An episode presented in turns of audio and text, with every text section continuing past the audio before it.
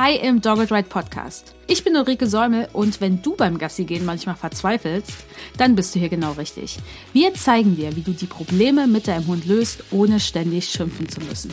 Damit du und dein Hund endlich happy und als echtes Team gemeinsam unterwegs sein könnt. Also, let's go!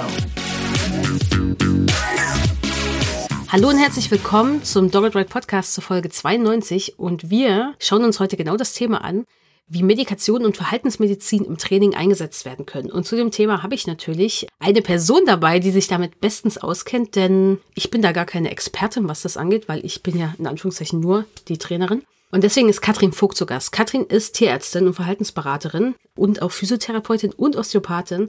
Und sie unterstützt schon seit vielen Jahren HundebesitzerInnen, HundetrainerInnen und auch TierärztInnen mit in Anführungszeichen Problemhunden. Ihr wisst, warum ich das in Anführungszeichen setze.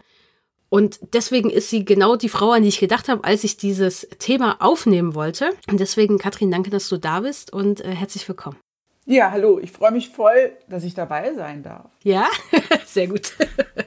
Das Thema ist super, super wichtig, weil wir haben im Training auch viele Hunde, die eingestellt sind auf eine Medikation durch eine Tierärztin mit Zusatz in Verhaltenstherapie und wo die Hunde da begleitet werden, nicht nur durch uns im Training, sondern auch durch eine Tierärztin. Und deswegen ist mir das Thema super wichtig, denn wir haben ja im Vorgespräch schon gemerkt, da gibt es ja auch viele Mythen oder Annahmen. Und tatsächlich kam jetzt vor 2 Tagen in so einer Fragerunde bei Instagram sogar die Frage von einer Person anonym, dass die Tierärztin Medikation ihr angeraten hat wegen ihrem Hund, weil der wohl sehr stressempfindlich ist und andere Probleme zeigt, aber sie sehr unsicher ist, ob sie das geben kann. Und ich glaube, genau deswegen ist diese Folge so wichtig, dass diese Unsicherheiten genommen werden kann. Und deswegen, Katrin, ist gleich meine erste Frage. Bei welchen Themen oder Fällen brauchen denn Hunde überhaupt jetzt deine Unterstützung als Tierärztin, die auch so diesen Zusatz Verhaltenstherapie hat? Oder sich halt diesen Schwerpunkt hatten, sich damit auskennt. Also welche Fälle kommen da zu dir? Also ich kann ja vor allem mal berichten, was so an Fällen zu mir kommt. Also an erster Stelle sind bestimmt die Angstprobleme. Also alles rund um Geräuschangst, Umweltängste, all dies. Und das sind dann vor allem Hunde, die einfach durchs Training nicht weiterkommen, bei denen man vielleicht auch Stressoren nicht umgehen kann, ne? Die einfach zum Beispiel aus dem Tierschutz kommen, in die Großstadt vermittelt werden, in die 5. Etage und wo man einfach mit Training gar nichts machen kann, weil die sich gar nicht aus der Hütte raustrauen, ne? Sodass man einfach unterstützen kann, dass die leichter Fortschritte machen und man vielleicht auch überhaupt dahin kommt, denen ein Geschirr anziehen zu können, die anleihen zu können. Das ist tatsächlich wirklich ein Hauptteil, der zu mir kommt. Dann Hunde mit Trennungsstress, ne, wo vielleicht auch einfach eine Trennung nicht immer umgangen werden kann. Es gibt ja Fälle, wo dann mal der Alltag zuschlägt und der Hund muss alleine gelassen werden. Oder man braucht schnell Fortschritte, dann unterstützt durchaus eine Medikation. Also das ist ein großer Bestandteil. Dann haben wir auch immer mal wieder Hunde, die abnormal repetitives Verhalten zeigen, wo dann vielleicht schon der Tagesablauf nicht mehr funktioniert, ne? Also die alleine nicht aus dieser Situation rauskommen, wo wir sie einfach unterstützen müssen, ne? Wo auch eben, also eigentlich oft in den Fällen, wo Training alleine, auch wenn es wirklich gutes Training ist, keinen nachhaltigen Fortschritt gibt, ne? Und manchmal haben wir halt auch die Hunde mit einer mega hohen Erregungslage, die schnell frustriert sind, die schlecht schaffen, Impulskontrolle zu leisten, wo man ja auch manchmal nicht weiß, haben wir da vielleicht auch tatsächlich gesundheitliche Ursachen. Aber irgendwo muss ich ja mal anfangen, ne? Und wenn dann eben Training alleine nicht fluppt und der Alltag eben so ist, ne, dass der Hund zum Beispiel Frankfurt City wohnt und an der stark befahrenen Straße entlang muss, ne, Border Collie der Autos jagt, irgendwie müssen die Leute zum Auto kommen. Selbst wenn sie mit dem Hund rausfahren, ne? So Fälle, da bin ich dann im Prinzip im Spiel. Sehr gut. Die Hemmschwelle ist ja schon relativ groß, ne? Also ich meine, es gibt ja Pill-Shaming, der kennen wir jetzt aus der Menschenwelt, dieser Begriff setzt sich ja immer mehr durch. Das kennen wir Menschen ja auch, ne? Ich nehme erstmal nichts, wenn ich krank bin oder auch bei psychischen Erkrankungen oder psychischen, streich das Wort Erkrankungen, könnte auch was anderes einsetzen, dass man dann, eher, dass da die Hemmschwelle einfach groß ist. Und das ist bei unseren Hunden natürlich auch so. Woher kommt das denn? Dass das so spät eigentlich eingesetzt wird, weil aus meiner Sicht passiert es oft zu spät. Ja, das stimmt. Im Prinzip, glaube ich, ist es so zum einen, dass die Leute die Erwartung haben, dass sich der Charakter des Hundes irgendwie verändert, ne? Dass das auf einmal ein ganz anderer Hund ist oder dass er irgendwie wie zugedröhnt wirkt, ne? Und es geht ja gar nicht darum, den Hund zu sedieren oder ruhig zu stellen, sondern einfach die Lernfähigkeit zu verbessern, ne? Das ist, glaube ich, einfach ein großer Punkt. Dann besteht natürlich die Angst vor den Nebenwirkungen. Und das wäre jetzt klein geredet, ja, jede Medikation hat Nebenwirkungen. Und die sind auch echt ganz unterschiedlich, ne? Manche Hunde haben überhaupt kein Problem. Bei manchen, die werden appetitlos. Manche wird eventuell auch die Angst schlimmer. Es gibt Nebenwirkungen und natürlich geht jede Medikation auch auf Leber und Niere. Es ist halt immer die Frage, was macht weniger Nebenwirkungen? Der ständige chronische Stress, der ist auch nicht gesund, ne? Oder halt die Medikation. Und das ist halt ein Abwägen, ganz klar. Und ich glaube, was wir vielleicht auch noch so ein bisschen haben, ist so dieses eigene Versagen, ne? Man hat irgendwie so das Gefühl, man kann dem Hund nicht genügend unterstützen, dass das schon auch noch eine Rolle spielt, ne? Dass man so das Gefühl hat, man muss ihn jetzt unter Medis packen, weil man es selber nicht auf die Latte bekommt. Klar, und dann holt man sich, wenn man sich einen Hund aus dem Tierschutz holt, denken ja viele, ich gebe dem jetzt das beste Leben. Der hat es ja so gut bei mir. Und dann wird das schon, aber ja, das ist funktioniert nicht immer. Mhm. Und ich glaube, es gibt natürlich auch immer dann dieses Vorurteil, du gibst denen jetzt die Medikamente, damit der funktioniert. Aber so ist es ja am Ende auch nicht. Ganz wichtig, ne? Also ich bin nicht dafür da, die Medikation zu geben, damit man nicht trainieren muss. Und manche haben halt, ne, die Vorstellung, wir hauen ihm halt jetzt Pillen rein und dann lebt er halt sein Leben lang damit. Das ist auf jeden Fall nicht der Grund für eine Medikation, ne?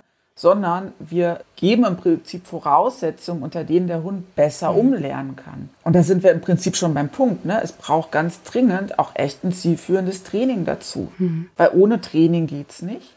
Weil was wir halt erreichen wollen, ist, dass der Hund unter der Medikation bessere Lernvoraussetzungen hat, um dann besser umlernen zu können. Da braucht es tatsächlich wirklich gute Trainer vor Ort. Und da bin ich auch froh, dass es euch gibt, ne? Weil das kann ich gar nicht leisten in meinem Alltag, ne? Da so auch eine enge Interaktion mit dem Mensch-Hund-Team zu leisten, das kriege ich gar nicht zeitlich unter. Und da bin ich froh, dass ich da echt mittlerweile ein gutes Netzwerk habe, wo ich weiß, das fluppt, ne? Wann ist denn so der richtige Zeitpunkt, dass Menschen sich über sowas Gedanken machen oder überhaupt erstmal sagen, okay, ich gehe jetzt zu einer Tierärztin, Arzt, der diesen Zusatz hat und hol mir da erstmal diese Unterstützung und diesen Blick von außen. Wann sollten das Menschen deiner Meinung nach tun mit ihrem Hund? Eigentlich so früh wie möglich, ne? Und das heißt ja nicht, dass sobald man zu mir geht, ich auch die Pillen verticke auf gut Deutsch, ne? Sondern es kann ja auch echt einfach sein, dass wir anderweitig gucken können wir den Hund unterstützen, gibt es vielleicht andere Grunderkrankungen, die im Hintergrund sind, wo es dann schon vielleicht mehr medizinisches Wissen braucht, als ihr Trainer bieten könnt, ne? Also ich meine, Hut ab, ne? Ihr seid ja zum Teil echt super gut geschult, aber um da einfach nochmal gucken zu können, gibt es da vielleicht andere Grunderkrankungen? Und da, ne, großes Stichwort Schmerzen. Ich habe so viele Hunde, deswegen habe ich auch die Zusatzbezeichnung, ich habe die Zusatzbezeichnung nicht gemacht, aber ich habe Physiotherapie noch mit als Schwerpunkt. Es gibt so viele Hunde, die ein nicht erkanntes Schmerzproblem haben. Und das bedingt manchmal nicht, dass das problematische Verhalten deswegen ist, aber es ist ein mega Trigger, ne, der das Ganze natürlich viel schlimmer macht. Und dann kann man auch erstmal schauen, kann man irgendwie dieses Schmerzthema besser in den Griff bekommen und dann brauchst du vielleicht überhaupt gar keine Medikation, ne? Also Hund mit Geräuschangst kann durchaus ein Schmerzthema haben, ne? Ein Hund, der schnell hoch in der Erregungslage ist, hat vielleicht ein Schmerzthema. Wir denken immer an den trägen Hund, ne, der sich nicht bewegen möchte, der Schmerzen hat, aber es kann das krasse Gegenteil sein, dass der eben einfach unruhig ist, hektisch ist, weil er ein nicht bekanntes Schmerzthema hat. Und da kommt man natürlich auch erstmal nicht drauf, ne? Ja, definitiv nicht. Wir sehen das ja auch bei uns im Training mit den Hunden. Und wir haben jetzt auch eine Trainerin im Team, die auch gerade in der Ausbildung zur Hundephysiotherapeutin ist, was natürlich ein super Vorteil jetzt für uns ist, dass dann nochmal jemand ist, der nochmal einen ganz anderen, einen viel geschulteren Blick hat weil das ist einfach leider oft ein riesiges Thema, Schmerzen. Und die Schmerzen können ja nicht nur im Bewegungsapparat sein, die können ja auch an anderen Stellen im Absolut. Körper sein. Mhm. Und wir TrainerInnen, das muss ich auch mal sagen, wir könnten ja auch gar keine Diagnostik machen in diesem Sinne. Selbst wenn wir was erkennen, wir sind ja dann angewiesen auf TierärztInnen. Und deswegen muss dann natürlich eine Zusammenarbeit oder sollte eine Zusammenarbeit irgendwie stattfinden können. Oder auch ein Austausch, weil nur so werden wir gut vorankommen, weil wir können so gut trainieren, wie wir wollen. Ich meine, wenn das total schleppend vorangeht, ist das auch kein Zustand für Mensch und Hund. Ja, absolut. Gerade bei diesem Problemverhalten. Also das hat ja riesengroße Auswirkungen auf das komplette Leben und Familiengefüge und alles und schafft so viele mehr Probleme. Deswegen, wo finden denn Menschen, TierärztInnen wie dich mit Zusatzverhaltenstherapie? Also es gibt ja die GTVMT, das ist im Prinzip ein Verein, eine Gesellschaft, wo wir Tierverhaltenstherapeuten uns im Prinzip zusammengetan haben. Und da findet man auch eine Überweisungsliste, wo eben die ganzen Verhaltensmediziner mit Zusatzbezeichnung aufgelistet sind. Und wir müssen eben da auch jährlich nachweisen, dass wir uns in dem Bereich weitergebildet haben. Das ist das eine. Und ansonsten kann man natürlich bei den großen Berufsverbänden der HundetrainerInnen nachfragen, ne? Also beim IBH oder beim BHV. Wir haben ja auch einige Tierärzte als Mitglieder, die sich eben in dem Bereich spezialisiert haben. Und berätst du auch Online-Menschen, die jetzt sagen, ich brauche jemanden, der da auf meinen Hund schaut, auch bezogen auf das Thema? Ja, mache ich schon. Natürlich hat das Ganze Einschränkungen, weil ich den Hund eben nicht mir selber vor Ort angucken kann, ich ihn nicht untersuchen kann. Aber wir sind eben nicht so viele in Deutschland und da braucht es manchmal durchaus, dass ich auch online unterstütze.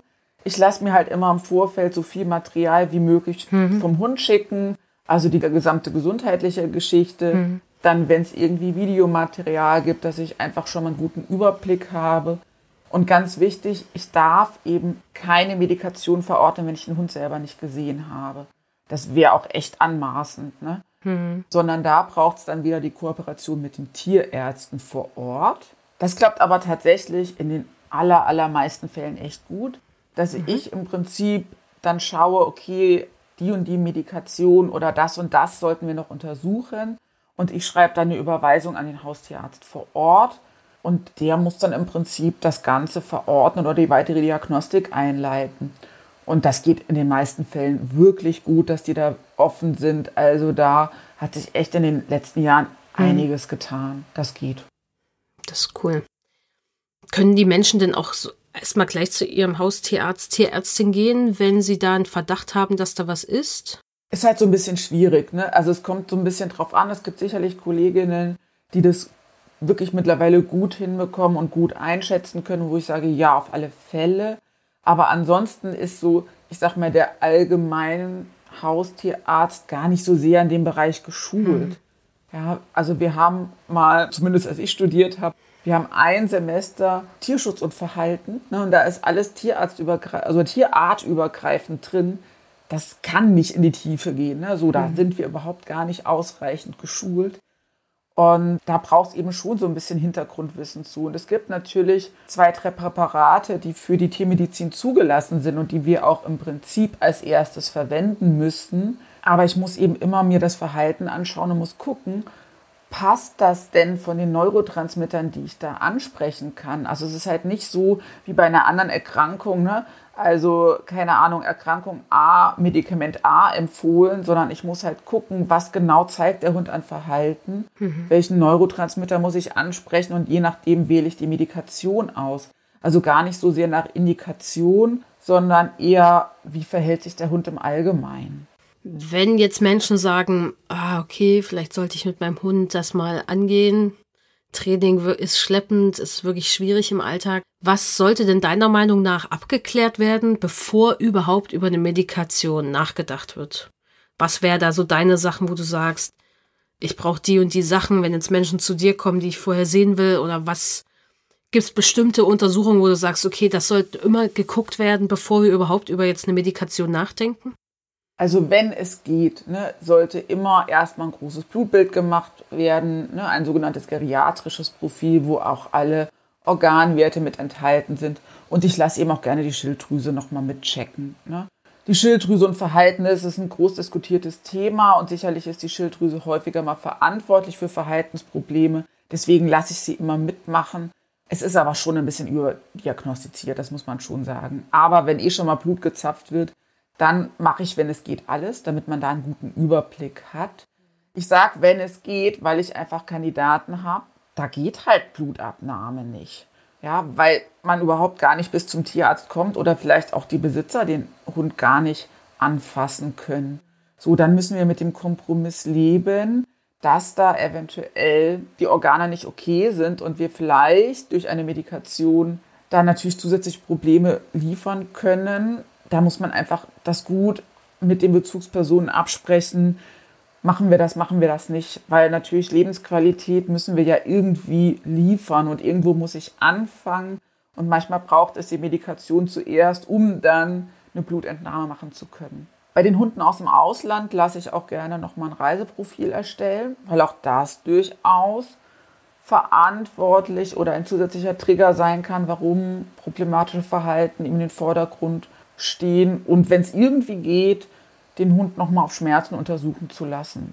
Da ist halt immer die Frage, gehe ich zum Tierarzt? Und das soll jetzt keine Kritik an meine Tierarztkolleginnen sein. Aber manchmal ist es so, wenn die Hunde auf dem Tisch stehen, die erstarren und man kann es nicht wirklich sagen, hat der Hund jetzt Schmerzen oder nicht.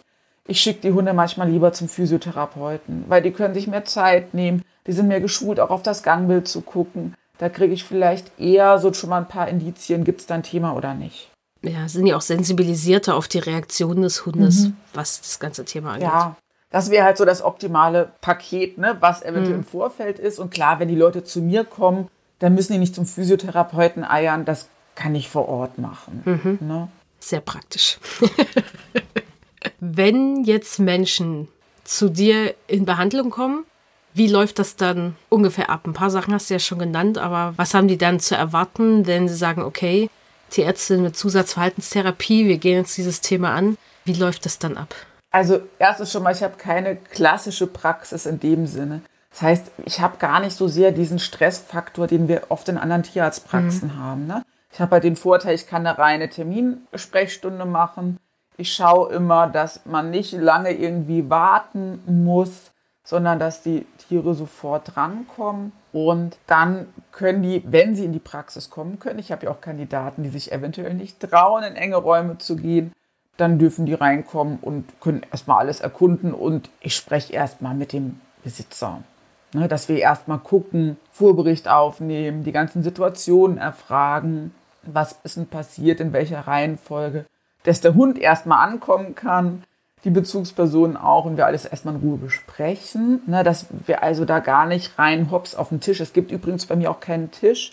Wenn ich die Hunde untersuche, dann passiert alles am Boden. Mein Rücken dankt es mir nicht sehr, aber die Hunde schon. Und dann besprechen wir alles und ne, die Menschen haben dann ja auch meistens die ganze Diagnostik mitgebracht oder schon im Vorfeld geschickt. Und dann erst gucke ich den Hund an. Also und dann auch erstmal im Gangbild, dass ich ihn nicht anfassen muss. Vielleicht gehen wir ein Stückchen spazieren, wenn es irgendwie problematische Situationen draußen sind.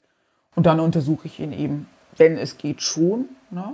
So, und dann besprechen wir, was würde passen. Ne? Ich erfrage eben auch ganz viel drumherum, wie verhält er sich, wie aktiv ist er, um einfach bestmöglich eine Medikation auszuwählen. Ja, das ist eigentlich so der Ablauf. Und ganz wichtig, man muss jetzt sich nicht vorstellen, dass ich die Hunde da jetzt in dieses problematische Verhalten reinrutschen kann, damit ich es mir angucken kann oder so.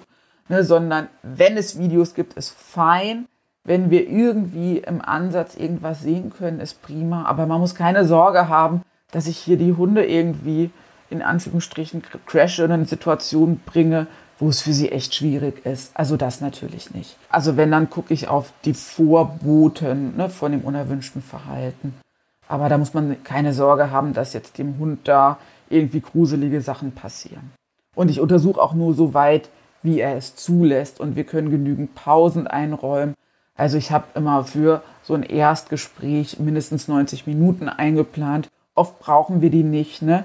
Aber einfach, dass wir genügend Pausen einräumen können, auch für den Hund. Klingt traumhaft. Ich will noch mal was sagen zu dem... Wir müssen das unerwünschte Verhalten sehen. Das ist ja immer so ein Ding, was wir TrainerInnen ja auch erleben, was die Leute erwarten. So, du musst das jetzt sehen, um das einschätzen zu können. Leute, das ist nicht so.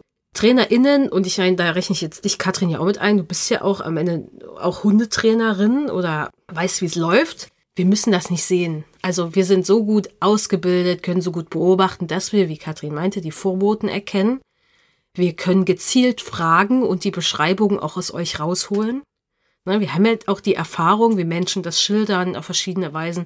Wir wissen, wie wir nachfragen müssen, um das zu bekommen. Wir machen vielleicht Fragebogen vorab, um andere Informationen abzuklappern. Und wir müssen das nicht sehen, weil das hat ja auch Folgen auf den Hund. Das stresst den Hund unnötig. Der Hund praktiziert weiterhin das unerwünschte Verhalten. Und all das wollen wir ja eigentlich nicht in einem guten Training, weil das macht den Prozess der Verhaltensveränderung schleppender. Es wird zwar wahrscheinlich im Alltag trotzdem passieren, ja, that's it. Aber das müssen wir Menschen, also wir TrainerInnen, nicht auslösen. Deswegen, ihr müsst das weder filmen und provozieren, damit wir das sehen, noch müsst ihr mit dem Hund irgendwie kommen, und wir werden den Hund da auch nicht hin provozieren. Und ich empfinde es auch nicht als ein gutes Training, wenn da TrainerInnen das so angehen oder verkaufen, dass das sein müsste. Punkt. So. Und wenn ihr mal die Kamera draufhalten könnt, dann macht das natürlich, weil wenn es eh passiert und die Situation ist sicher für alle, weil Management sollte vorgehen oder den Hund zu sichern, dann tut es, weil es schadet ja nicht, wenn es eh passiert. Aber auch ihr provoziert es bitte nicht. Niemand muss das sehen. Es würde ja auch kein Tierärztin auf der Welt einen Hund irgendwie, wenn der Schmerzen hat, so tief irgendwo reindrücken, damit der richtig schreit, um das zu bestätigen. Auch das ist ja nicht nötig, weil man eigentlich vorab schon erkennt, dass der Hund vielleicht ausweicht. Und deswegen auch bei Verhalten. Bitte, bitte macht sowas nicht. Wenn jetzt eine Medikation verschrieben wird und du entscheidest, okay, der Hund braucht jetzt eine Medikation. Wie wirken denn diese Medikationen der Verhaltenstherapie auf die Hunde? Was passiert da mit dem Hund? Weil du sagst ja, der Hund soll in einen Zustand kommen, wo er überhaupt umlernen kann. Das heißt, was machen die mit dem Hund? Genau, also da gibt es natürlich unterschiedliche Bereiche, ne, die wir abdecken. Und ich sag mal, wenn ich jetzt so eine klassische angstlösende Medikation wähle, dann kann man sich nicht so vorstellen, dass die Angst weg ist, ne, sondern die Angst ist natürlich noch da, aber eben so ein bisschen abgeschwächt, sodass der Hund umlernen kann und auch tatsächlich aus der Situation irgendwie leichter wieder rauskommt. Ne? Also Angst komplett zu nehmen wäre vollkommen unbiologisch. Ne? Dann würden wir alle nicht lange leben. So, das macht überhaupt keinen Sinn. Das ist aber manchmal so die Erwartung, dass ich auf einmal so einen kleinen Rambo habe. Das ist nicht so, ne? Sondern es ist abgeschwächt. Ne? Das heißt, wir haben im Prinzip eher eine Wirkung auf so dämpfende Neurotransmitter, die so ein bisschen die Spitzen rausnehmen. So, dann haben wir halt auch ganz viele Medis, die auf den Neurotransmitter Serotonin wirken. Serotonin ist eher stimmungsaufhellend und wird eben auch genutzt, damit man besser zum Beispiel Impulskontrolle leisten kann. Da haben wir tatsächlich zum Beispiel, dass der Hund sich im Verhalten eigentlich wenig verändert, außer dass man merkt, dass er es schafft, besser zu warten, ne? Vielleicht allgemein ein bisschen fröhlicher ist. Das sind so die Sachen. Was wir aber halt schon manchmal haben, ist, ne, wir können ja nur auf so ganz große Neurotransmitter im Gehirn einwirken. Und es ist ja nicht so, dass jetzt ein Neurotransmitter für eine Emotion verantwortlich ist, sondern es ist ja mal eine Mixtur aus verschiedenen Geschichten. Und es kommt ja auch drauf an welchen Rezeptor dockt mein Neurotransmitter an. Ne, wenn wir zum Beispiel bei Serotonin sind, Serotonin ist sicherlich so der, ich würde mal sagen, bestuntersuchteste Neurotransmitter, den wir haben. Und trotzdem weiß man nicht viel. Und Serotonin ist zum Beispiel in einigen Bereichen des Gehirns angstlösend, also nimmt eher die Angst. An manchen Bereichen, an manchen Cocktailzusammenstellungen wirkt er eben aber auch mal angstfördernd. So, und es kann eben sein, dass ich für diesen Hund ein Serotonin-Medi ausgewählt habe und ich dann merke, die Angst wird schlimmer. So, und dann habe ich leider einen Cocktail befriedigt, den ich nicht befriedigen wollte. Und das ist halt so ein bisschen das Problem, dass wir eigentlich im ganzen Gehirn dann das ganze Ding verändern und es uns eventuell keinen Vorteil bringt. Und dann müsste man nochmal die Medikation wechseln, ne? Also das heißt jetzt nicht, dass Serotonin so furchtbar ist, sondern oft funktioniert das gut, bei manchen Hunden aber eben nicht. So, und genauso haben wir eben auch Medis, die auf Dopamin wirken, ne? Dopamin macht gute Laune, treibt an, ne? Macht aktiv. Und wenn ich sowieso einen Hund habe, der zum Beispiel in seinem Angstverhalten sehr aktiv ist, kann mir das kontraproduktiv sein, weil er dann vielleicht noch aktiver wird. Ne? Das heißt, ich muss dann immer gut wählen, für welchen Hund passt welches Medi. Ne? Wenn ich jetzt einen Hund habe, der in der Ecke sitzt, erstarrt, wenig Umwelterkundung zeigt, für diesen Hund ist ein Medi mit Dopamin sicherlich eine gute Idee, damit er überhaupt mal in das Erkunden kommt. Ne? Also du merkst, es ist total komplex und es kann auch immer sein, dass auch ich nicht direkt einen Treffer lande und dass wir vielleicht einfach nochmal wechseln müssen, weil sich das Ganze anders gestaltet, als man denn so denkt. Man hört ja oft, dass es manchmal bei so einer Medikation so eine Erstverschlimmerung gibt. Ist das wirklich so? Und also können das die Leute erwarten, dass es so ist? Oder wann sollten sie sich wieder bei dir melden, wenn sie merken, das macht nicht das, was ich mir vorgestellt hatte vielleicht oder was wir besprochen hatten. Okay, also da müssen wir so ein bisschen unterscheiden. Es gibt eben Medis, bei denen haben wir eine sofortige Wirkung. Das heißt, ich packe die rein und eine Stunde später sollte ich eine Wirkung merken. Und da gibt es durchaus Hunde, die zum Beispiel paradox reagieren. Ja? Nehmen wir jetzt mal so die Klassiker Alprazolam, Diazepam, die eigentlich angstlösend sind und eher den Hund ein bisschen dämpfen sollen. Da gibt es seltene Hunde, die eher wirklich aktiv werden und wie auf so einem kleinen Horrortrip sind. Ist total selten, aber es kommt halt vor und dann müssen wir natürlich sofort reagieren und dann werde ich da sicherlich das nicht wiederholt irgendwie machen. Und das kann sein, ne? Oder dass die mal, weil man vielleicht die Einstiegsdosis zu hoch gewählt hat, die so ein bisschen torkelig sind. Das sollte nicht so sein. Kann aber halt individuell einfach unterschiedlich sein. Ne? Also bei manchem Hund gibt man eine relativ hohe Anfangsdosis und man merkt nichts. Und bei manchen gibt man eher eine niedrige oder ne, und der Hund wird schon torkelig. Also das, ne, es gibt halt immer Empfehlungen und die Hunde sind einfach sehr, sehr unterschiedlich. Und es kann einfach sein, dass die unterschiedlich verstoffwechselt werden und dass man da einfach gucken muss, hat man wirklich die richtige Dosis. So, dann haben wir die Medis, die eine Anflutung brauchen. Das heißt, die muss ich eigentlich 3 bis 4 Wochen geben, bevor ich überhaupt eine volle Wirkung habe. Da merke ich natürlich erstmal nichts. Das ist auch in Anführungsstrichen normal und da müssen wir gucken und die Leute unterstützen, dass sie das gut schaffen. Und wenn wir aber was merken vorher, dann sind es meistens die Nebenwirkungen. Also zum Beispiel wieder ne, die Serotonin-Medis, die machen zum Teil so ein bisschen appetitloser am Anfang.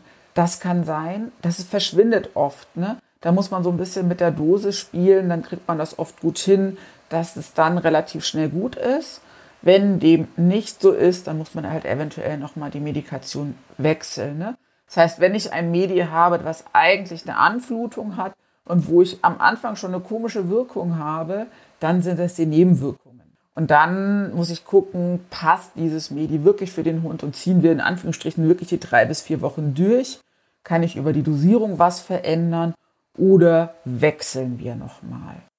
Welche Nebenwirkungen können denn jetzt auftreten, kurzfristig und langfristig bei den verschiedensten Medikationen?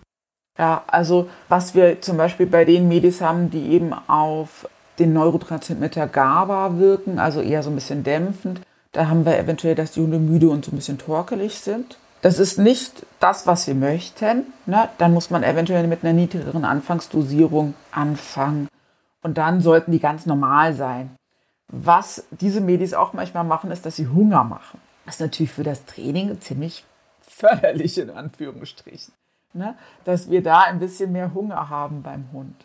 Bei den Serotonin-Medis haben wir halt oft eher so ein bisschen das Thema, dass wir da eher so ein bisschen Übelkeit haben können, verminderten Appetit und eventuell natürlich auch eine Verknüpfung mit dem Futter. Ne? Also wenn man die Pille mit dem Futter gibt, dass der Hund anfängt, das Futter zu meiden. Deswegen empfehle ich immer, das separat zu geben, dass wir nicht im Prinzip das Futter uns versemmelt haben, ne? Sondern dass es der Hund im Zweifel mit der Leberwurst verknüpft hat, ne? Die man vorher gibt. Weil ich sag mal so, manchmal schmecken die Medis auch einfach bitter. Und wir nehmen ja auch öfter mal Medis aus dem Humanbereich und dann sind halt auch irgendwelche Geschmacksstoffe wie Pfefferminz, Orange oder so mit drin, was der Hund jetzt ja auch nicht unbedingt attraktiv findet. Das heißt, es kann auch einfach sein, dass es der eklige Geschmack ist. So, das haben wir relativ häufig mal. Und das verschwindet aber oft. Dass das wirklich nur in den ersten Wochen ist und dass es dann weg ist. Und dann muss man halt immer schauen, klappt das für den Hund? Oder es ist so massiv, dass wir wechseln müssen. Ne? Und manchmal ist es natürlich auch ja nicht unbedingt der Wirkstoff selber, der die Probleme macht, sondern vielleicht zusätzliche Inhaltsstoffe, die für den Hund problematisch sind. Zum Beispiel Laktose. In wie vielen humanmedizinischen Sachen ist halt Laktose enthalten? Und das verknusen die Hunde nicht gut. Und dann haben die halt Magen-Darm-Problematik. Und es ist halt gar nicht auf das Medi zurückzuführen, sondern auf das Zeugs, was da halt ansonsten noch drin ist. Da muss man halt immer so ein bisschen gucken und recherchieren, was könnte da für den Hund möglichst easy sein.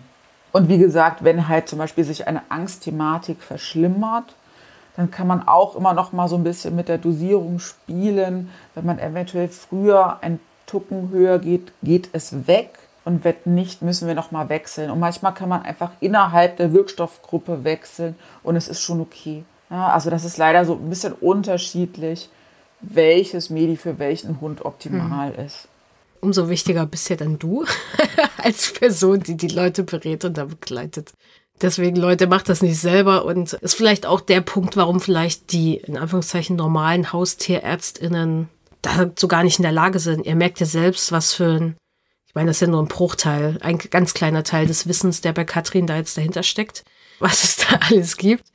Und jetzt merkt ihr vielleicht selber, dass diese Zusatzausbildung so wichtig ist, was das Thema angeht. Wie lange erhalten denn Hunde, die eine Medikation bekommen, die bei dir auftauchen, so durchschnittlich dann diese Medikation? Ja, auch das ist so ein bisschen unterschiedlich. Also man sollte halt einfach gucken, dass unter der Medikation wirklich der Hund gute alternative Strategien lernt, einfach der den Alltag gut bewältigen kann. Und man sagt immer, okay, der sollte mindestens 3 bis 4 Monate stabil sein. Und dann fängt man an auszuschleichen. Das heißt, eine Mindestdauer sind in der Regel schon 6 Monate. Und dann gibt es einfach Hunde, da braucht es eventuell eine lebenslange Medikation, weil vielleicht insgesamt die Situation für ihn so ungünstig ist. Es gibt halt immer einfach Sachen, die man nicht verändern kann. Und dann muss man halt schauen, gibt es Medis, und es gibt durchaus Medis, die für eine Langzeitgabe gemacht sind. Das ist selten, aber das kann einfach schon sein. Und manchmal kann man auch im Prinzip, wenn man ausschleicht, dann auf Nahrungsergänzung wechseln, dass der Hund noch unterstützt ist, aber halt nicht mehr so diesem Ausmaß, wie ich es unter der Medikation habe. Aber so zwischen 6 Monate und einem Jahr sollte man auf jeden Fall rechnen. Okay. Was würdest du denn, wenn du jetzt einen Wunsch hast, wie die Zusammenarbeit zwischen dir als Tierärztin, jetzt, wenn du dich jetzt nur in der Rolle als Tierärztin siehst, und TrainerInnen, wie sollte das denn aussehen, deiner Meinung nach, dass das möglichst optimal für den Menschen und den Hund abläuft? Also am schönsten ist natürlich immer, man hat vielleicht sogar ein gemeinsames Gespräch. Und gerade online klappt das sogar relativ gut und häufig. Und ich will mich ja überhaupt gar nicht in das, in Anführungsstrichen, Trainergeschäft einmischen. Ich glaube, da bin ich natürlich, na klar, ich habe ja auch schon Trainerausbildung und so weiter gemacht. Also ich glaube, ich bin schon relativ fit, was Training angeht. Aber praktiziere es ja nicht auf täglicher Basis. So. Von daher ist mir immer lieber, das setzt jemand vor Ort um. Aber dass wir einfach absprechen können, okay, welche Managementmaßnahmen braucht, welches Training braucht es, was ist vielleicht nicht so zielführend, dass wir da möglichst an einem Strang ziehen. Und vor allem, was total wichtig ist und was für die Bezugsperson total lästig ist, ist das Protokollieren. Wir müssen ja irgendwie an irgendwelchen Kriterien festmachen, was verändert sich oder verändert sich was. Und aus dem Gedächtnis sind wir alle sehr subjektiv. Weil auch unter einer Medikation wird der Hund immer noch mal wieder einen schlechten Tag haben und in alte Verhaltensmuster zurückfallen. Und dann muss ich irgendwie schauen, gibt es Kriterien, an denen ich festmachen kann, hat sich was verändert. Also die Dauer des unerwünschten Verhaltens, die Intensität, wie häufig es auftritt, dass man wirklich messbare Kriterien hat, wo man die Bezugspersonen unterstützen kann, dass sie das wirklich aufschreiben und am liebsten auf täglicher Basis. Und dann kann ich sagen, okay, wir sind auf einem guten Weg oder wir müssen halt noch was optimieren. Und das ist natürlich was ihr in Anführungsstrichen vor Ort viel besser leisten könnt als ich natürlich. Also ich bin da, das schaffe ich einfach zeitlich nicht, da irgendwie nochmal einmal in der Woche alle nachzufragen, Mensch, habt ihr aufgeschrieben und so weiter. Das ist schon mal auf jeden Fall das eine, was für mich super wichtig ist. Und das, wenn man merkt, es verändert sich was oder vielleicht hat sich der Zustand verschlechtert, dass man sich halt wirklich zeitnah auch wieder meldet und dann nicht lange versucht, dran rumzutrainieren, sondern dass man das wirklich in Absprache macht. Weil manchmal, jeder Hund hat einen Grund oder ein Recht auf mehrere Erkrankungen. Kann es ja sein, dass da irgendwas dazukommt, ne? Was man vielleicht einfach nochmal abklären muss und dann fluppt's wieder. Also ich hatte zum Beispiel eine Hündin, die hatte massives Trennungsstressthema und wir haben die unter Medikation gepackt und es lief wirklich gut. Und dann auf einmal von jetzt auf gleich ist alles wieder zusammengebrochen. Und dann sind die nochmal zum Tierarzt und die hatte Zahnschmerzen. Zähne wurden saniert, ging wieder, ne? Aber auf sowas muss man natürlich auch erstmal kommen. Wie sage ich immer, wenn es bei Paco schlechter wurde im Verhalten, bin ich mal erst zu meiner Tierärztin gegangen, die auch Osteopathin war. Und wir haben erstmal einen Bewegungsapparat angeguckt. Ich habe mir nie überlegt, was ich im Training oder Umgang verändere, weil es war auch dann wirklich immer sein Bewegungsapparat. Und deswegen hört auf Katrins Worte. Yes, du hast gesagt, der Hund sollte 3 bis 4 Monate stabil sein. Was bedeutet denn das für dich, dass der Hund stabil ist, 3 bis 4 Monate? Also wie gesagt, er wird Angst haben, ne, wenn es zum Beispiel ein Angstthema ist, aber dass er einfach schnell aus der Situation wieder rauskommt. Und vielleicht auch tatsächlich, ne, in Anführungsstrichen mit wenig Unterstützung. Natürlich bieten wir alles, was wir bieten können, ne, aber der Hund muss auch selbstständig alternative Strategien lernen. Also ne, wenn der alleine ist, und ein lautes Geräusch taucht auf, dann können wir als Bezugsperson nicht helfen. Dann muss er selber Strategien finden, ne? Zum Beispiel, ich gehe in meine Sicherheitszone und da geht es mir besser, die er dann eben auch von selbst, ja im Prinzip wählen kann, ne? Und das auch schafft. Also Angst wird er haben, aber einfach, dass er schnell aus der ganzen Kiste wieder rauskommt. Das heißt, das ist dann auch, also das ist auch der Weg, um aus der Medikation, wenn das möglich ist für den Hund, wir haben ja gehört, für manche Hunde ist es vielleicht nicht möglich in seltenen Fällen, da auch von wieder wegzukommen. 3 bis 4 Monate ist der Hund stabil und dann kann das ausgeschlichen werden. Kannst du vielleicht noch sagen, was Ausschleichen von so einer Medikation bedeutet? Weil ich glaube, das ist noch eine wichtige Information. Ja, also wichtig ist immer, die meisten Medis sollte man nicht abrupt absetzen. Es gibt Ausnahmen, ne, wo man das machen kann. Aber bei den meisten muss man über Wochen die Dosis langsam reduzieren. Ansonsten haben wir eventuell wie so einen Rebound-Effekt, ne? Dass auf einmal die ganze Kiste massiv wieder da ist, ne? Das heißt, im Prinzip gibt es dann von mir einen Plan, wie wir uns langsam daraus arbeiten. Und dann ist es auch wirklich wichtig, dass ich regelmäßig eigentlich nach jeder Reduzierung Rückmeldung bekomme, ist das Verhalten stabil, hat sich irgendwas verschlechtert. Vielleicht können wir es auch anderweitig auffangen. Ne? Manchmal mache ich so, dass ich im Prinzip Medikation ausschleiche und parallel dazu mit Nahrungsergänzung anfange. Und dann kann man das ganz gut auffangen. Wichtig ist, dass im Prinzip der Besitzer damit nicht selbstständig beginnt, sondern dass wir das gut absprechen. Ne? Um jetzt wieder zum Beispiel bei den Serotonin-Medis zu bleiben, wenn ich da zum Beispiel zusätzlich Tryptophan zu früh gebe, zu viel Serotonin ist auch nicht gut, ne, und kann für den Hund auch massive Probleme machen. Das heißt, da braucht es bitte auch immer die Absprache wieder, was kann ich wirklich ergänzen. Okay. Wenn du jetzt noch irgendwas zu dem Thema sagen könntest, was ist dir wichtig zum Abschluss des Gesprächs? Also mir wäre halt total wichtig, dass ihr einfach rechtzeitig kommt, ne, und nicht die Angst haben, dass ich auf jeden Fall den Hund unter Pillen setze. Dem ist gar nicht so, ne? Sondern ich möchte tatsächlich immer, dass ihr möglichst viel Spaß miteinander habt und einfach einen Alltag habt, der für alle Seiten richtig gut fluppt. Und dann muss man da auch echt keine Sorgen haben. Also ich glaube, die Hemmschwelle, zu uns Verhaltensmedizinern zu gehen, muss gar nicht so dramatisch sein, weil wir eigentlich nur das Bestmögliche für den Hund erreichen wollen. Und bevor wir ja in die Psychopharmaka-Kiste greifen, schauen wir natürlich schon ganz ausführlich, gibt es andere Ursachen, andere Erkrankungen, die mit reinspielen können. Und dann werden die natürlich erst einmal ausgeschlossen. Ja, und manchmal, wenn ich mir zum Beispiel nicht sicher bin, ist da ein Schmerzthema und ich kann den Hund nicht anfassen, dann gebe ich ganz pragmatisch auch erstmal eine Schmerzmedikation. Ja, da habe ich natürlich den Vorteil als Mediziner, dass ich das mal machen kann, ne? Ist natürlich jetzt nicht so das Standardverfahren, wie man normalerweise vorgehen würde. Aber was willst du machen? Aber das ist so ziemlich das Einfachste, was wir halt machen können, ne? Um einfach mal zu schauen, ist denn da ein Schmerzthema und ist das so im Vordergrund für den Hund, dass das Verhalten so auftritt? Und das ist gar nicht so selten. Also ich habe eine alte Jagdhündin, die würde sich jetzt beschweren. Sie ist 10 und eigentlich noch topfit. Aber sie rutscht zum Beispiel viel, viel mehr ins Jagdverhalten, wenn sie ein Schmerzthema hat. Sie hat jetzt immer mal wieder so im hinteren Rücken Autsche. Und wenn sie unkontrollierter wird im Jagdverhalten, und das klingt ja total paradox, dann weiß ich muss mal wieder nach dem Rücken gucken. Aber in dem Moment, wo sie jagt, ist der Schmerz weg. Und deswegen rutscht sie mir da ab. Deswegen vielleicht auch noch eine wichtige Ergänzung, auch ein Hund mit Schmerzen kann aktiv sein, kann Bällchen spielen, kann jagen gehen.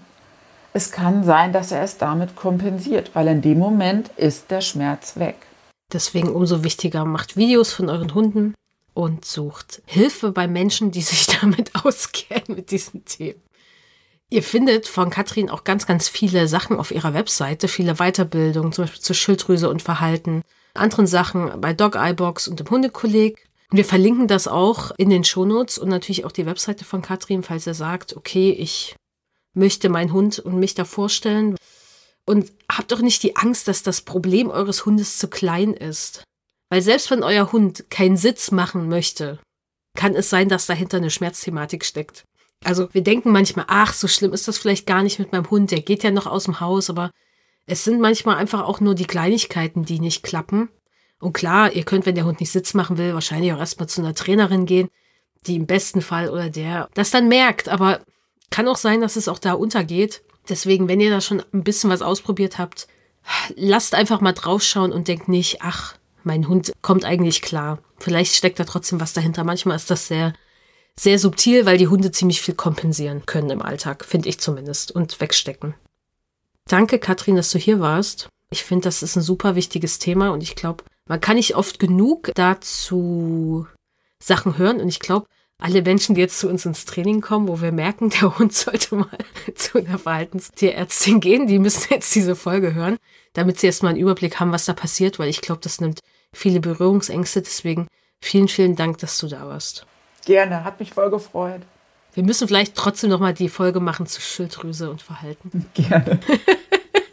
Dann irgendwann im Herbst. Ich frage dich dann einfach nochmal an. Weil ich glaube, auch das ist ein wichtiges Thema und auch ein Thema, worüber die Menschen einfach aufgeklärt werden können und sich Informationen holen sollten. Einfach kostenlos, weil es einfach super wichtig ist, damit sie dann eine informierte Entscheidung treffen können und auch wissen, worauf sie vielleicht achten können bei dem Besuch in der Tierarztpraxis. Deswegen vielen, vielen Dank. Alles zu Katrin ist in den Shownotes verlinkt. Hört euch auch unbedingt Folge 93 an, da ist dann nämlich Heike Benzing zu Gast und da geht es um das Thema, wie man so Gesundheitsförderung im Bereich Bewegung betreiben kann und da geht es auch viel ums Thema Schmerzen und warum zum Beispiel ein Welpe keinen Sitz lernen sollte, laut Heike und warum das nicht so die beste Idee ist, was so den Körper des Hundes angeht und ich glaube, das passt auch sehr, sehr gut zu diesem Thema hier als Ergänzung für euch, dass ihr da nochmal mehr Infos bekommt, worauf ihr achten solltet, wenn ihr den Hund und seinen Bewegungsapparat fördern oder auch einschätzen wollt. Und Katrin, ich wünsche dir erstmal alles Gute und sag bis hoffentlich bald. Ja, gerne. Und dir natürlich auch alles Gute. Dankeschön. Wenn euch die Folge gefallen hat, teilt sie überall bei WhatsApp und sonst wo mit anderen Menschen.